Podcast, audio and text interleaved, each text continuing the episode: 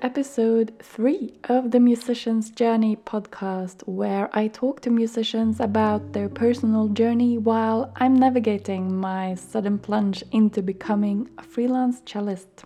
Today I'm speaking to cellist and composer Wilma Pistorius, who we have just been listening to performing one of her many compositions for solo cello called Introduction. She's originally from South Africa but well established in the Netherlands. I first met her in a practice room at the Conservatory of Amsterdam in 2013, and we've kept in touch ever since. The pieces featured in this episode are all composed by Wilma, and the titles are spelled out in the show notes. Without further ado, here is Wilma Pistorius. So, yeah, I was born in South Africa, as you know, and then when I was 13, my parents moved to Holland because my dad wanted to do his PhD. So they got everything arranged and I didn't have to do any paperwork, which is very luxurious. And then when I was 18, I got my Dutch passport and stayed ever since.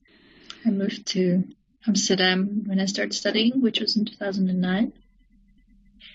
And since then Amsterdam's pretty much been my home, even though I live outside the city now. But it's still like the hub, I'd say. Yeah. How did you get into making music? Well, when I was three, uh, my parents and I were in England, in Bath, and there was a lady playing cello on the street. and I was fascinated. And I said that I wanted to do that too. So my mom said, okay, when you're four, you can do that. And I don't know, maybe she thought I would probably forget. so when I was almost four, like two weeks before my birthday, I asked if she'd bought a cello yet, and she hadn't. So they got right on it, and then a month after my birthday, I started to learn cello with a very tiny cello, as you can imagine and I've been doing it ever since. With composing, it's been there's a less clear starting point, but I was always like making up little tunes and things. And then just before I finished high school, my cello teacher gave me a flyer for a composition contest because she knew I would make little little songs and things. And so I sent in a thing and actually won the competition. Uh, it was from the Netherlands Blazers Ensemble, or a wind ensemble, and they do this big New Year's concert every year in the Concertgebouw in Amsterdam. And so they played my piece there, and then I thought maybe this was something I could do. and so it became something I did, yes. which is nice. yeah. Yeah, so you studied both cello performance and composition in Amsterdam? Yeah. Yes. I studied composition in Amsterdam and did mostly everything there. And I did cello in Rotterdam at the same time, which I would not recommend to anyone.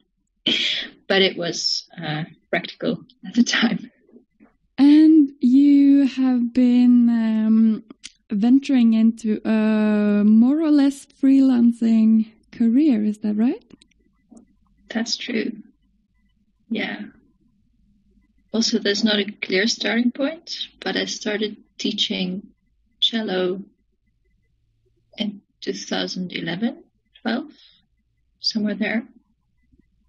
And first, like everyone, it was just under the counter, cash money in my tin, uh, which was nice. And then there came a point where I registered as a proper legal freelancer uh, quite a bit later. Yeah. And that was actually very nice because it suddenly made me feel like what I'm doing is really work. When I go to rehearsals, it was no longer just rehearsing, it was actually work, even though I didn't get paid for it. Because at least in Holland, they have something called uh, urennorm, which is a regulation that says you're officially an entrepreneur if you spend what is it 1224 hours per year working for yourself uh, and then certain things apply to you so you have to keep track of all the time you spent working in your own business oh wow so yes i started keeping a list of practicing cello, responding to emails, traveling to rehearsals, traveling to teaching, and it comes down to like a lot. Yeah. Sometimes it's 40 hours a week, and previously I just felt bad because I didn't get paid for it. But now suddenly those hours were good for something. so that is actually very nice. Yeah. Yeah. I haven't. I'm just getting used to talking to people again. It's been such a bubble oh yes, I know what you mean. Yeah, there's some days when it's like three in the afternoon and I haven't said a word, and then I make a phone call and my voice is like, yes. and then I realize that this is my first utterance of the day. It's weird. Yes, yes, yes. I can relate to that. Uh, and I can relate to uh, your mother waiting a year or saying, oh, you can do that in a year. Although I, I experienced it maybe in an opposite way. Because when I started playing cello when I was nine, I wanted to quit. And my mom said, oh, wait until the summer or until the holiday. And then I had forgotten I wanted to quit. So that was uh, I, am grateful today for that kind of um, what's that strategy. it's very clever because yeah. I guess children have lots of passing whims. I mean, me as an adult also has lots of passing whims.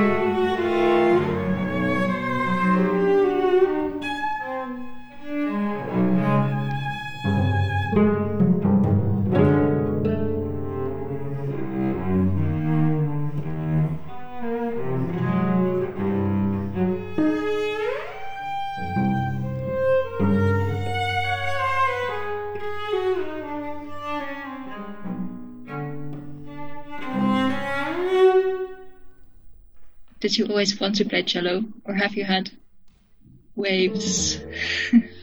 I uh, had no idea what cello was until my first lesson. It was my mom who suggested it, and I said okay, and I uh, I had no idea what it was actually.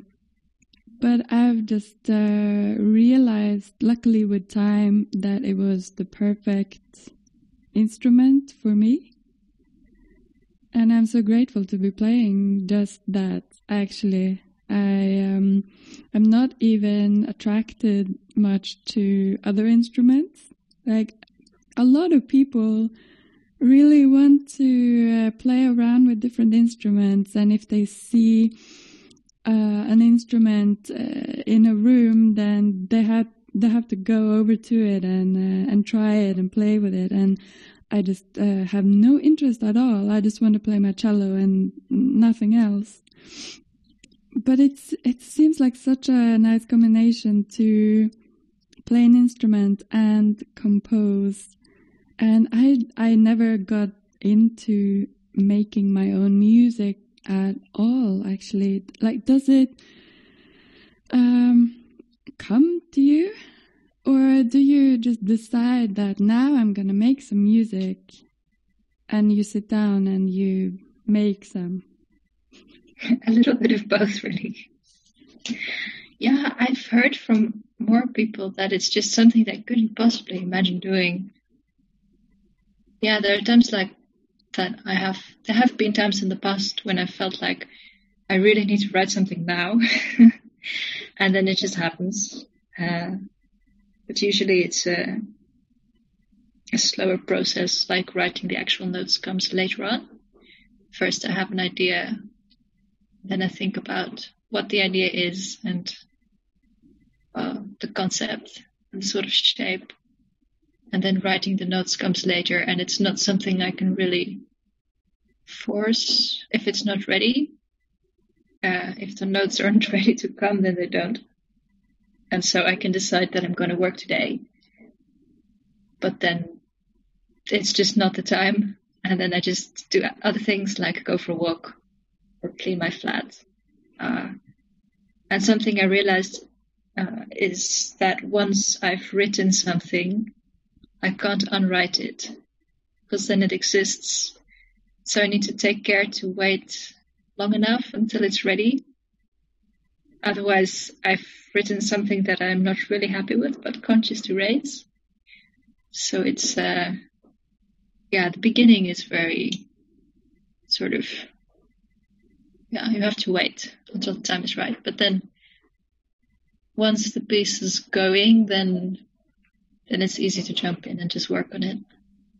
Mm. But it's not very predictable. What I like about playing the cello is you can just take your cello and practice. Of course, it doesn't always work, but it's more like if you're not in the mood, you can just play a scale and it's always possible. so it's very, yeah, reliable.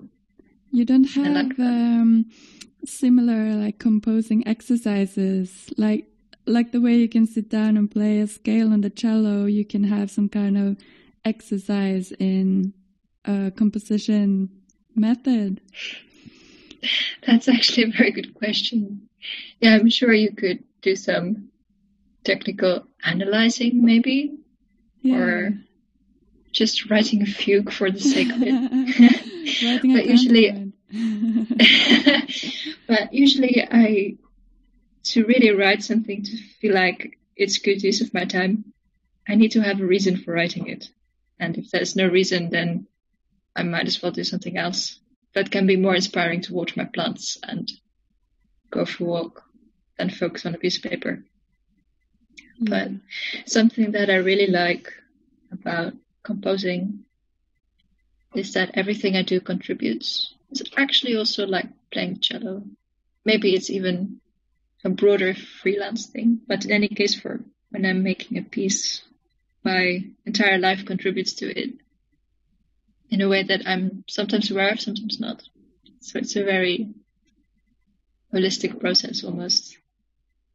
And I think the same goes for, yeah, being a freelance artist. Everything you do counts. Sometimes you don't know how it's going to affect it, but if you go to a concert and speak to someone, you know, you can end up working with that person.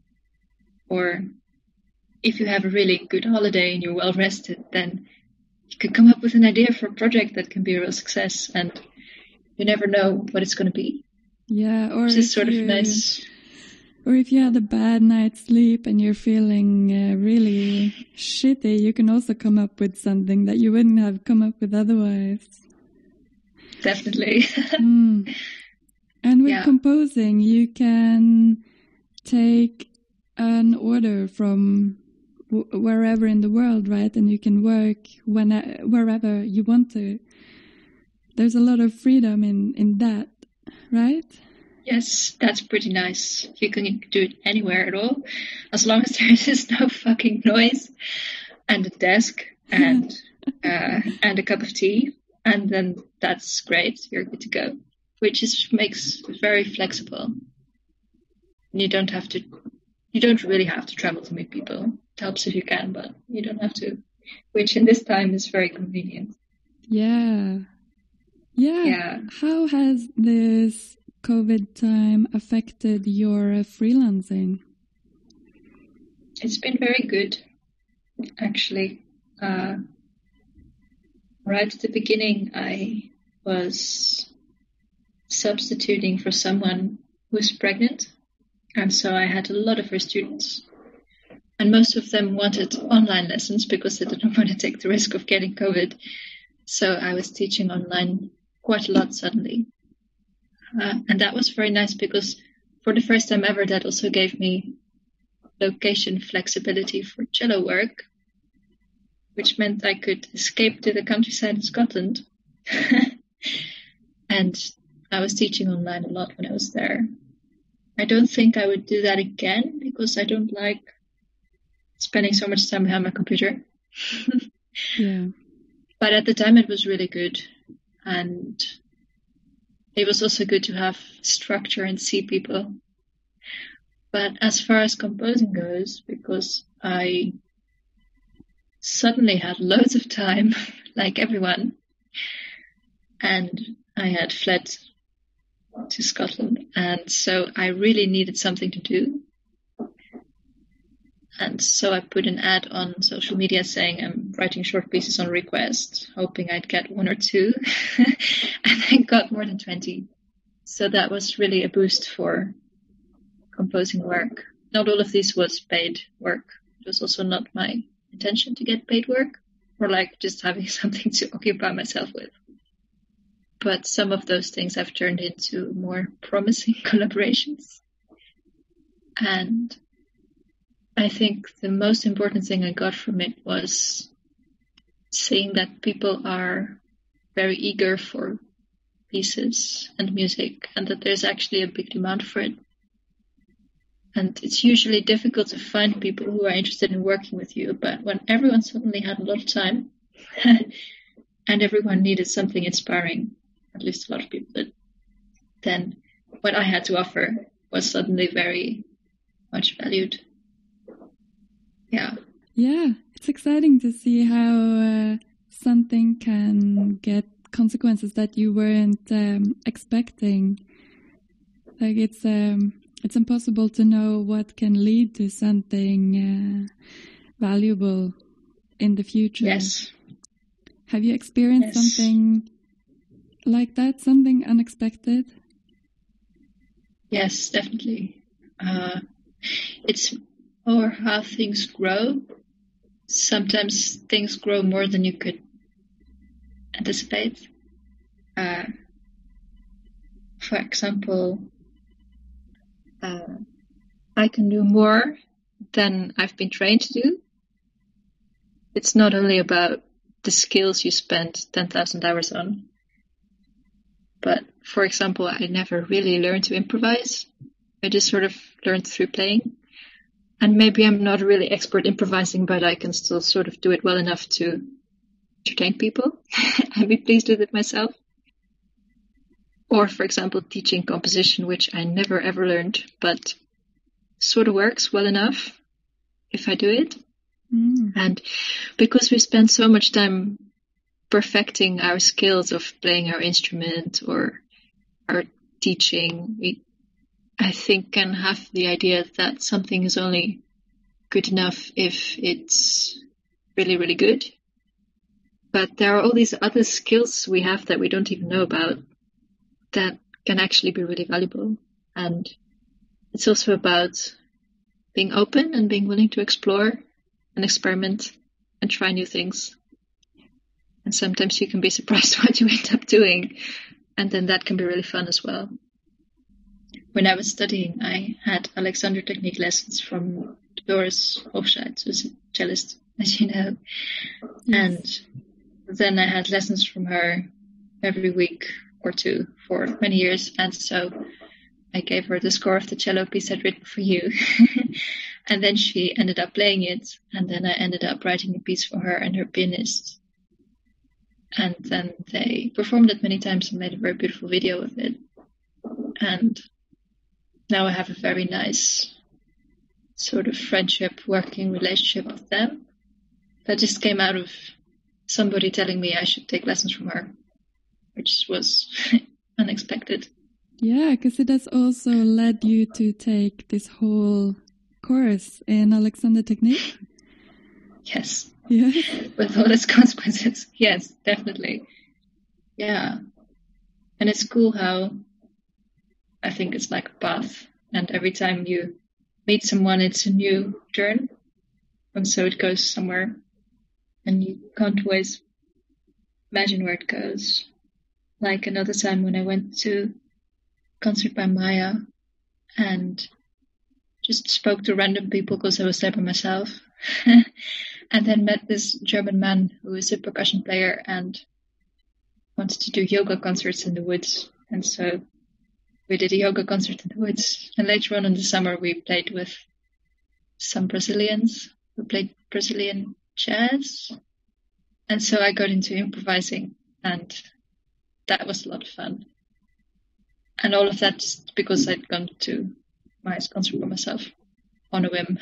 yeah, that's a great Yeah. example. Yes, I um, uh, had a very brief small talk with a more or less random guy I'd never met, which uh, led me to attend an event he had invited me to, and there I met someone who now opened his own yoga studio and I've started playing cello uh, during his yoga classes. Oh, that's so nice. And this has been a time span of uh, two and a half years from that little small talk to That's so uh, cool. and and it's still continuing and then and then they want me to meet someone they know and then i meet someone they know and one just has to jump into it and do something that doesn't seem to be fruitful at the moment but it can actually lead to something anyway. And if it doesn't Yes. then that's you know it doesn't matter. Yeah. Yeah. Yeah, I think for me, uh, there was a point where I got really sick of doing gigs just in case I might meet someone who would give me work and sort of playing for free because it's good promotion and all of that. Uh, yeah that can also be really unproductive. But I think if you go into like what you say, if you find something that looks interesting and you enjoy doing it and it's fun at the time, and you sort of follow the trail with an attitude of curiosity, then you can find really cool things. But I think a proactive attitude is probably what makes the difference something I've come to appreciate is that when you are building your career as a freelance artist, it just takes a really long time. And it's not always about getting results now. When I started doing this, I still had the idea that there comes a moment when you're successful and then it's all easy from there and you have lots of work. Uh, like the conventional thing of you study and then you get a job and then you have a job that pays you the same amount of money for the rest of your life Mhm. and you never have to think about it again. and maybe that is also just outdated. I don't even know how that works in normal society, but uh, maybe that was also just how things were in the 90s when I was growing up. But in any case, and now for me with the work I do, it's nice to know that it doesn't matter if I don't have success with this already next year, but probably in five years, you know, the piece I'm writing now at the moment will have consequences that lead to things that lead to other things, and then it all sort of accumulates yeah. in the longer term. yes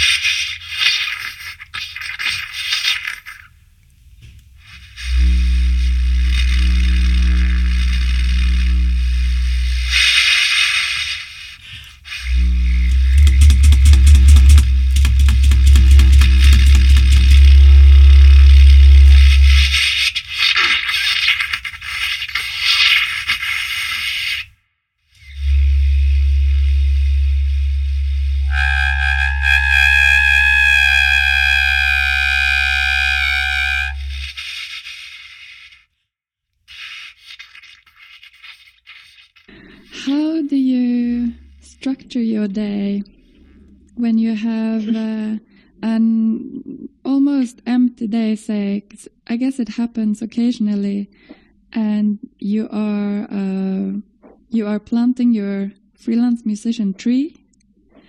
Oh yeah. Uh, do you have a routine on how to structure your day? Well, when I want to, I usually decide in advance what I want to do on a day. Uh, first of all, well, I don't. I have quite a lot of days that are full of things in the outside world, even now because of the Alexander Technique training I do. So I don't have lots and lots of open days like probably many people have at the moment. Um, so that probably makes a difference for me. Um, but for example, I usually decide that I want to compose on Wednesday and Friday and Saturday this week, even if I have the whole week free. And then when the day comes, uh, I usually start working in the morning. I find that the first thing I do after breakfast usually determines what I end up doing the rest of the day.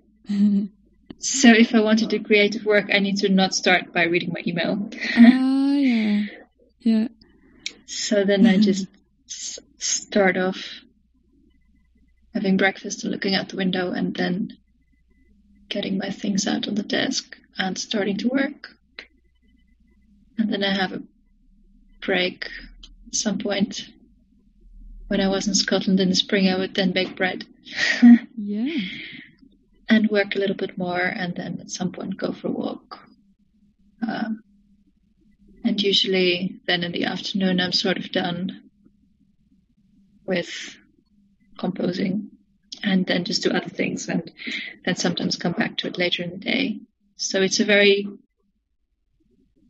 it's not really scheduled like I'm going to work from nine to eleven and then have a break, etc. But it's got a free but clear structure. Mm. Uh, that's quite nice for me. Do you take notes about what to do or what you have done?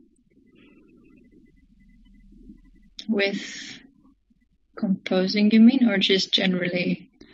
Generally, I mean, I've taken a habit of um, doing more of that. I used to be more impulsive and do what I feel like doing and not even think about what I did yesterday or last week or um, I, I used to not really think much about direction in general and now Yeah, yeah. I am getting more onto the direction track and um writing about what I want to do today. Maybe the day before, like the night before, maybe I have an idea what I would like to do the next day. Or on a Sunday, I might want to make some focus points for the week to come. So to Yes. have some short term goals, some long term goals, and also to make a note of what I did during the day. Maybe maybe it can be useful to look back at later. And also, I feel good when I actually see a list of things that I did. That's so good to make a retrospective list. Yeah, Yeah, because then you can have a concrete overview of what you've done and not feel like you've not achieved anything. Yeah. yeah, that's a very good idea. I'll do that. yeah, I usually I usually have a list of uh, practical things I need to do, like write to people and send this form here, etc. Um, and then I have a more fun creative list, like with less specific goals. Like I'd like to practice cello, and I'd like to do some research for this piece or think about that. Things that are not done in one go. I sometimes, yeah, now usually my week is structured so that I have an afternoon when I reply to emails. I find that quite nice. Otherwise, I'm just doing it here and there, and it sort of leaks a lot of energy. yeah, But yeah, focus points for the week are definitely helpful. Uh, something I also did back in the autumn when I had a lot of different projects going on, and it was a little bit too much to think about. So I made a list of all the things that were going on, all the different projects and things I wanted to do and things I were working on at the moment, or that I wanted to pursue, and then rated them in order of importance. So there's urgent things that have to happen now, uh, urgent but not a priority. Ongoing, for example, uh, if I want to work with people and I've written to them but not heard back from them, then it's sort of still open on the background, but I don't actively have to do something for it. Yeah. And things I would like to do but don't have time for now, so they're like blue for the future. Yeah. And I found that was very nice to just have one piece of paper with an overview of all the things that I wanted to do or was working on. And yeah, but I don't use it at the moment because it's a bit calmer. Mm. Now I came to think about something I did when I was, um, I guess, early teens or 12 or something. I would uh, make a kind of worm on paper, but made up of circles. And one circle represented one hour or maybe half an hour. And as I would practice, I would color these uh, uh, these parts of this worm. And of course, the goal was then to reach the head and you know color the whole thing by the end of the week. And different things to practice had different colors, so it looked like a very colorful and nice worm. And it was a super fun thing to do. I haven't thought about it in such a long time. That's so nice. Yes. yes. Having That's so something nice. uh, tangible that shows what we have been doing. It happens when we are younger, doesn't it? It's such a children friendly thing. Anything with color, basically. And I think it can still work even though we are in our 30s or whatever. I think it's a really good idea to have uh, something tangible because what you do when you practice an instrument is you you practice something and then it's really great today and tomorrow it's like you've never played it before. Mm, yes. And when you are freelancing, you you make a website and then nothing happens immediately for it, or you send lots of emails to people and then you don't hear back from them, and so you felt like you didn't achieve anything. So it can be really nice to do that, and then you also have an overview of how you spent your time. Did you do digital things, or did you play your instrument, or did you, or whatever. Yes. nice. Yeah, to feel like um, I achieved something, uh, no matter what. Actually, when I spend time on something, I I do something, and of course, Yeah. it's nice to to get replies to those emails you send out. But if not, then it was anyway something I did, and uh, to not only focus on what I haven't done or to always have a to-do list and to focus on what hasn't been done.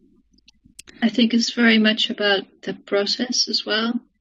I mean, it's always nice to get results, and I think we're culturally tuned to wanting results. But it's also mu- much more enjoyable. Just enjoy the way how you're doing things and focus more on what you're doing at the moment, and then everything you do counts, and everything you do is important because you're doing it, as you say. Yeah. This is and that is more about becoming, the journey. uh, yes, it's about the journey. This is becoming a little Buddhistic now. I like that. It's uh, if you're Indeed. mindful about everything you do, it's worth it in itself. Even wasting time can be good sometimes. I don't think you can really waste time. I guess if you enjoy it, then it wasn't wasted. Exactly. yes, last spring I was composing a lot and quite busy despite the fact that it was all lockdown. And then there was this one afternoon when I went outside for a walk and I sat in the sun and drank a cup of tea and watched the river and the cherry blossom trees. And I just knew at that moment that this was the most productive thing I could be doing. yes, I can sometimes feel really stuck inside, and then I go outside and things just loosen up. And when I get home again, I know what to do or not to do. yeah, yeah, definitely. Changing it. I think it's important to include your body, use your whole self, and then you have a much more inclusive way of going about it.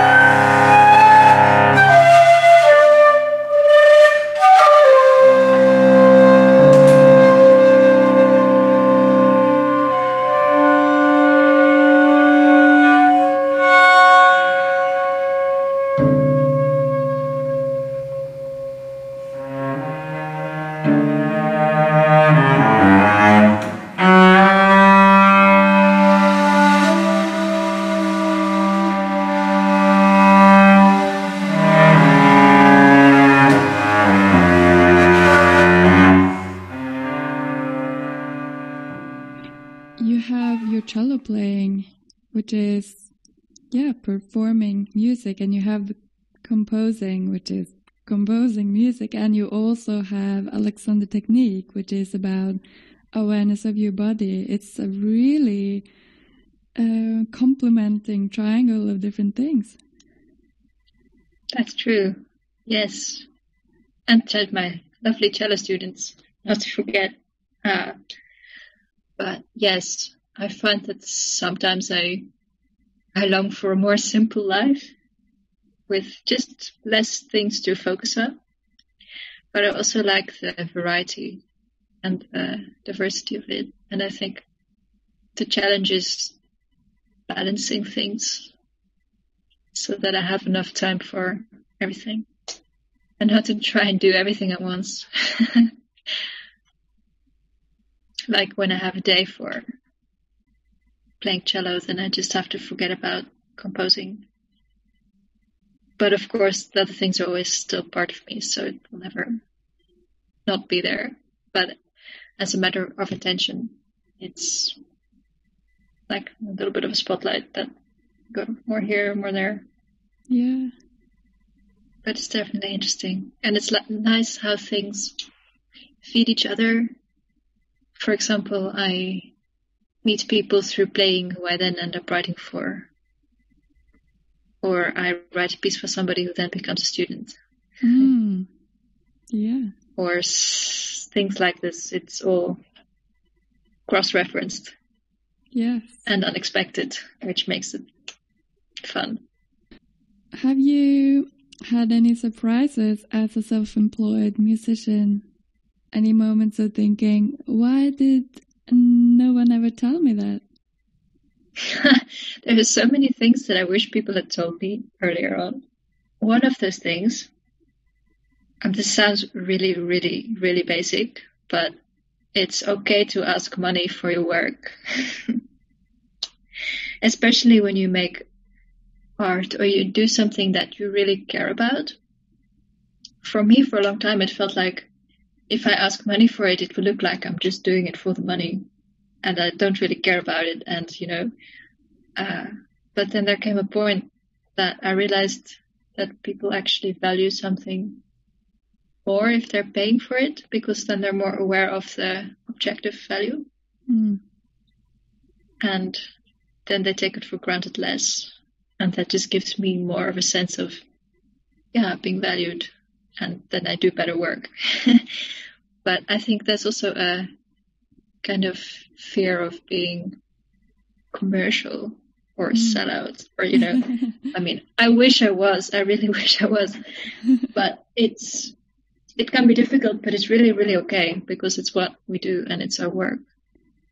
How do you set your prices? That's something I haven't yet figured out how to do because I find if there's something I want to do, I um, I want to do it. So it almost doesn't matter if I'm paid or how much I'm paid. Uh, and if there's something that I'm not very tempted to do, I will ask like a high sum of money for it Uh-huh. and then it's it's really cool if uh, I get paid that much, and if not, then I'm not at all sad to not do that job. And uh, It's totally fair. uh, yes, like all of these um, uh, jobs we do are so different from each other when it comes to the amount of preparation, the the time it takes, uh, the mental energy it takes, all of these things, and um, I find I can't put standard prices on almost anything at all. It's it's all Definitely. individual. Yes. Mm. I think it really depends. Also depends how you feel about it and what the situation is. And for example, if you do a concert with really wealthy people coming to it who are paying a lot for the ticket, it's different than if you're playing in a little church where they, you know. I think it's just good to have a minimum amount in mind, like you're not playing for less than a certain amount, so that you don't compromise yourself Mm. Unless of course there's something you really want to do and it would be really fun and then it would just be stupid to not do it. Yeah. uh yeah I recently made a first with cello playing. I had to make the step of no longer playing for free. Mm. it was already some years ago and that was very nice. And then i recently made a next step which is doing things for fun that don't pay. Not even not even with the hope of getting work from them but just doing them because they're fun. Yeah. like jam jamming with someone or you know stuff like this. It's very helpful because there is a Dutch Association of Composers. They have a table with fees for prices like how much you should ask according to them. So it's like how many is it for for example zero to three musicians zero to five minutes they have how many musicians on one axis and then how many minutes on the other. And so they just have a really neat overview of how much you should ask for pieces. And so I, I look at that sometimes to see if what I have in mind is more or less right. But with composing, I'll find it very difficult because it's just so nice to work with people. But at the same time, yeah, doing something that doesn't pay well or doesn't pay at all is not better than nothing. If it devalues what you do, then it's better not to do it than to do it and not get the right amount of appreciation for it. This was one of the spring's lessons. I I definitely have an urge to be available for the people who aren't necessarily rich, and that's something I find hard because to charge properly for something, uh, it's it's quite an amount of money actually, and uh, Yeah. if if you're um, a young person and you have made your own songs in your home studio and you would love to have some cello in your songs, then uh, you'll probably not, uh, yeah, afford uh, that, and that's such a shame. yeah, I would definitely not want to, yeah, exclude people because they can't afford to pay a really good, decent fee. Uh, if you feel like they're not taking advantage of you and they honestly just want you to play a couple of cello lines for their album, I would still ask money for it just on general principle, but maybe less, you know.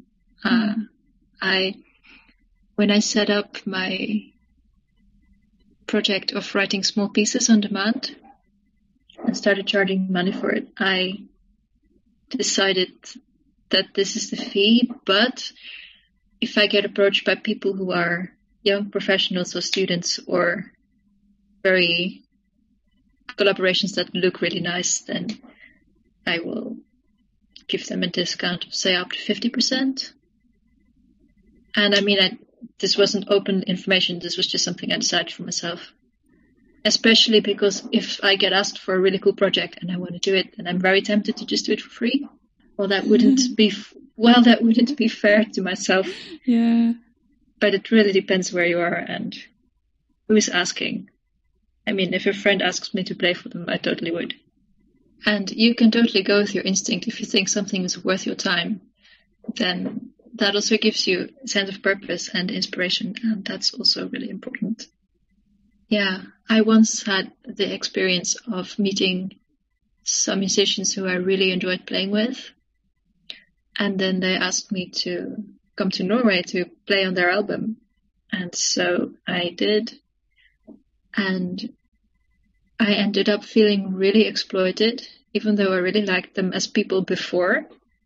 But I felt like I really contributed something musical to their album that wouldn't have been there without me. And yet I wasn't getting paid. And they were going to sell their album, and, you know. Mm. So I didn't feel like it was uh, equally balanced. And since then, I've been very cautious with just saying yes on the basis that I think there is a friendly relation underneath it, while actually you're sort of being taken advantage of. Mm. And yeah, I mean, that was a very good learning experience. Yeah. Something that I really liked um, from a tattoo artist who I approached a couple of years ago. And actually, my idea of writing small pieces on request was inspired by tattoo artists who couldn't tattoo but were doing drawings on demand and selling them during the first Mm. lockdown. Yeah. It's actually what gave me the idea of writing small pieces. This tattoo artist works with a request form. If you want work done by her, you need to fill in a little form to say who you are and what your idea is and what you would like and how big and what is your maximum budget. And then, of course, if that doesn't correspond to what she does, then she will let you know and maybe you need to change your idea. Uh, Mm.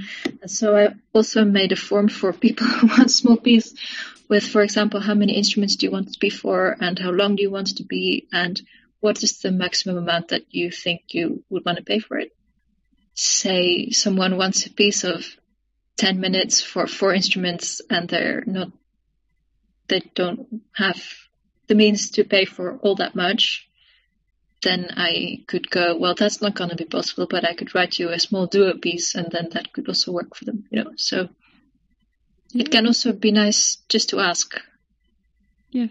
But if you're if you're talking about it, then it's a bit more awkward, I think. But if you have a way of sort of testing the waters to see what a person's idea is of what they have in mind, then then you can come to some sort of agreement and negotiate.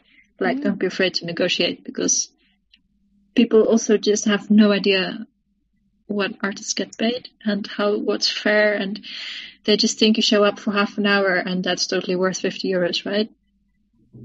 I saw something on the internet of a jazz band, like five guys, were asked to play on a party on a Saturday evening for three, four hours. And then they named their price, and the person organizing the party was like, That's way too much. Are you crazy? You're just coming to play music for us. And then the person from the band was really smart and said, Okay, call your local plumber and ask your local plumber how much they would ask to send over five guys for four hours on a Saturday evening, Yeah. and we'll play for that. and it's ridiculous, but I mean, plumbers get paid more than we do. And sure, I mean, having your plumbing working is different than having music. but at the same time, we're also people. yeah. So being a freelancing musician has very little to do with sitting in a practice room, actually. It has everything Alas. to do with a million other things. and a sense of adventure. A sense of adventure. And these But days, it's uh, having to know a bit about um, different types of software and how one can record oneself at home or um, uh, all of these things that I for sure did not have when I was studying music. yes, definitely. Yeah. And I mean, playing your instrument is also just so nice. And it's such a luxury when you have the time and the peace of mind to really focus on it. Like, looking back, studying was this really luxurious thing because you could learn to be playing three complicated pieces at once and really get into them, Mm, not have to think about much else. But I think it's also important to just make time to do that. I mean, maybe not as intensely as when you're studying, but just to spend an hour practicing Bach or whatever, just for your own pleasure. yes. Yeah. I try to do that every day and remind myself of um, why I'm doing what I'm doing and to just play and enjoy the playing without thinking about it having a purpose, uh, making money from it, or um, anything like that. Only playing and uh, being there in the present moment. It's such a pleasure Yes. to do that. Yes, it is. Yeah. Something I really like in your uh, compositions is how you're so open about what inspired them. You will include quotes from a book. Uh, you won't keep your inspiration only to yourself. You will share it with the ones who perform your music. That's so nice to hear. Uh, didn't even occur to me to not do it, but it's it's true. Yeah, it's just nice to also give people more of an idea where it's coming from, so that they can interpret it more in the way it was meant.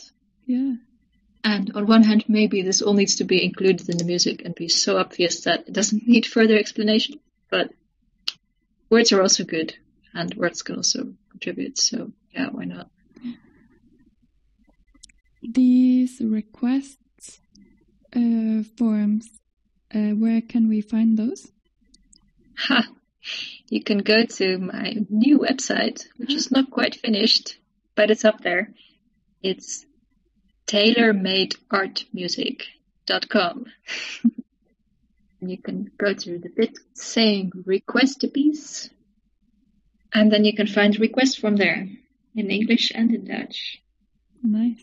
And yeah, and it's so nice to have input from people about what they want, something personal. And if people want a piece about their cat, then I'm totally willing to give it a go, you know?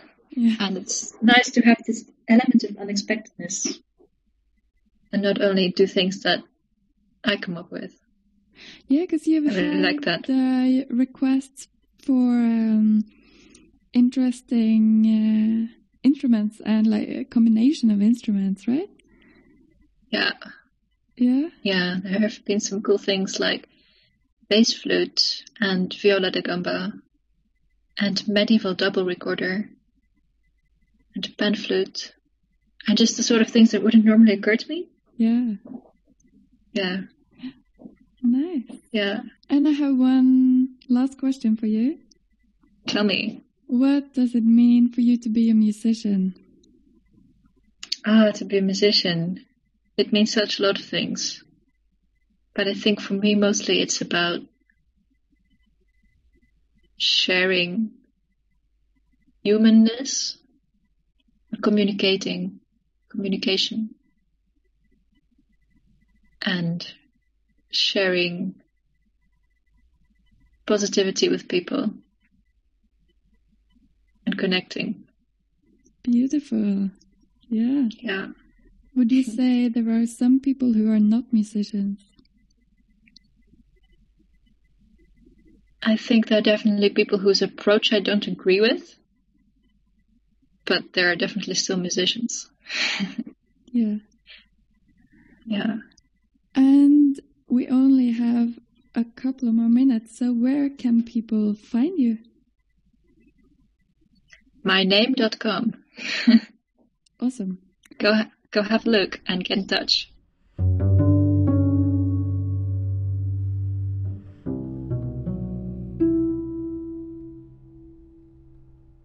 Thank you for listening. I'll include relevant links in the show notes. So, if you are looking for a new piece for your more or less normal combination of instruments in your chamber music group, or just for yourself, you can commission it from Wilma on the website tailormadeartmusic.com. If you, for any reason, feel like getting in touch, feel free to write me an email. The address is in the show notes and on my website, ragnhildwesenberg.com. In the next episode, I'll be talking to harpist Anastasia Razvalyaeva, who has experienced a rockety journey during the past year, being based in Budapest during the lockdowns.